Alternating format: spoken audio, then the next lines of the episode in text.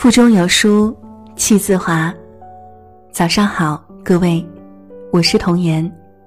今天过得还好吗？今天呢，我要给大家分享的文章是来自牛油果说的：“你吃不了挣钱的苦，就要吃婚姻的苦。”一起来听。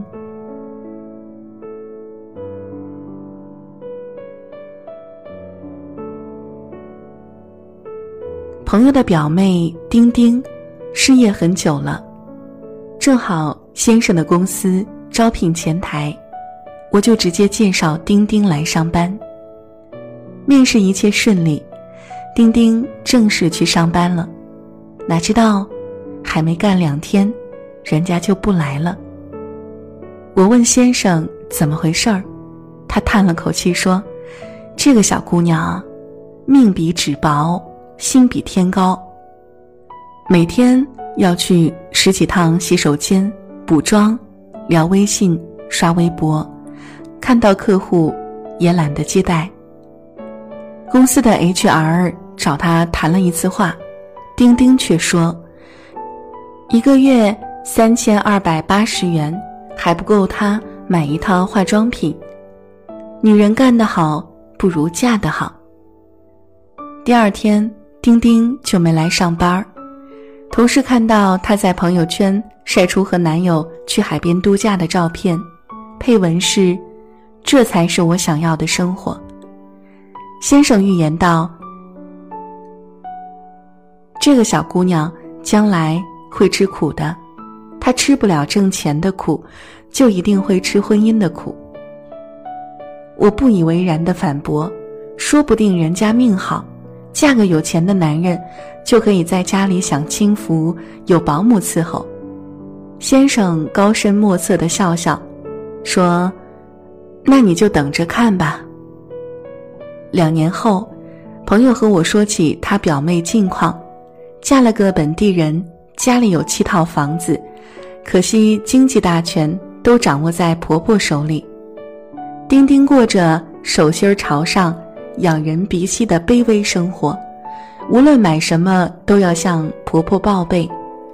婆婆规定，护肤品、化妆品不得超过一百元，包包只能用几十元的地摊货。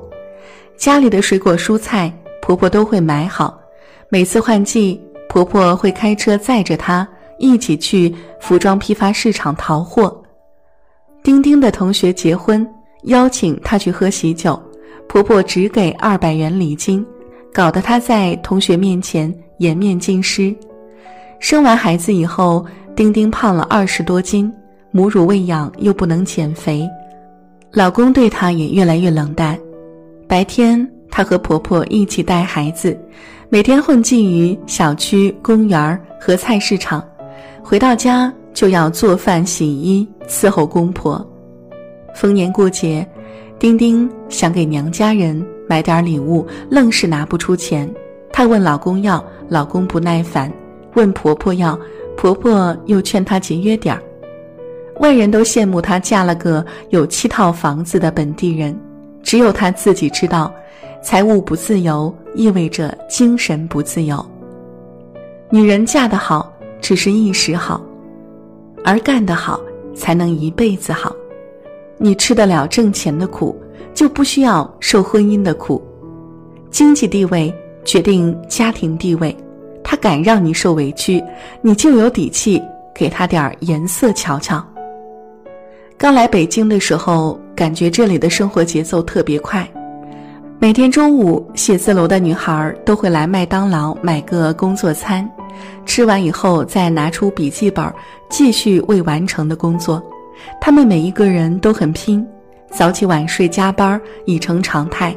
他们不敢休息，因为这里的单间租金一个月就要好几千。大城市的职场女性，她一旦失业就支付不起日常开支，就有可能要回老家。杀出一条血路是当下唯一可走的路。朋友朱莉夫妇刚刚在北京首付了一套小户型的房子，需要每个月还五千元贷款，十年还清。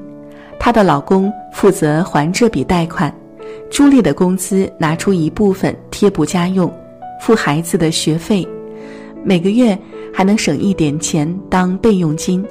过节的时候，单位发了一笔过节费，朱莉就拿出来请家人出去吃饭，犒劳老人和孩子。那种花自己的钱请家人吃饭的快乐，就是朱莉奋斗的动力。朱莉的工作很辛苦，经常要全国各地出差，她的睡眠质量不好，一坐火车就要失眠。丈夫也经常对她说：“太辛苦了，就别干了，老公养你。”她却从未想过放弃。如果家里缺少了一份收入，他们的生活质量会大打折扣。婚姻质量也会越来越差。朱莉说：“挣钱虽然很苦，但苦中有乐。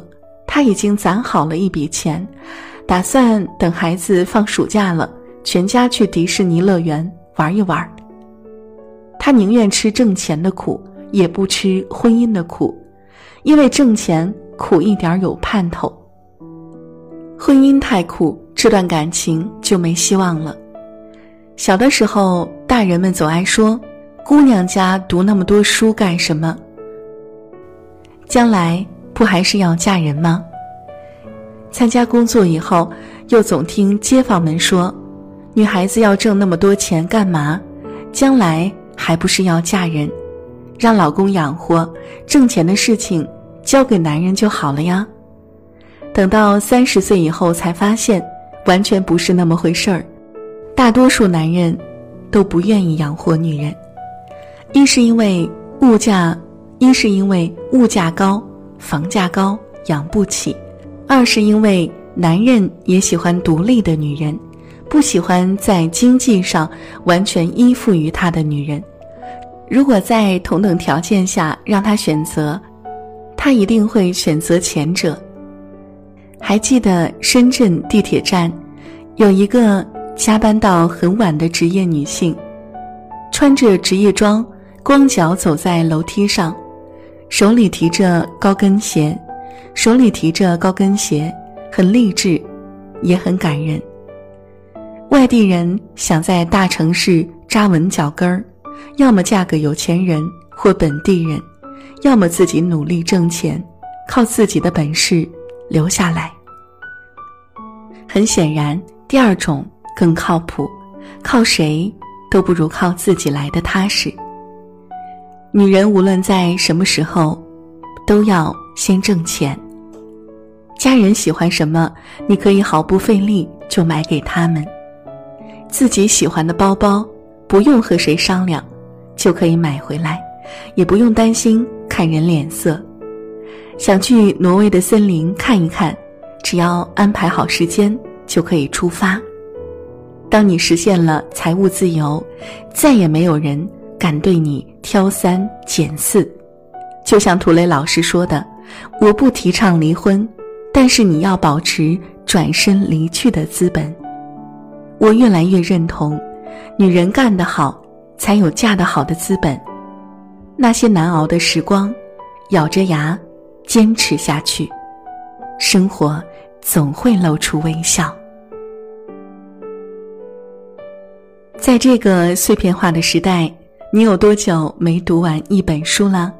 长按扫描文末二维码，在有书公众号菜单，免费领取五十二本共读好书，每天有主播读给你听。好了，这就是今天跟大家分享的文章，不知你是否有所感悟呢？欢迎在留言区抒发你的感想，我们明天见。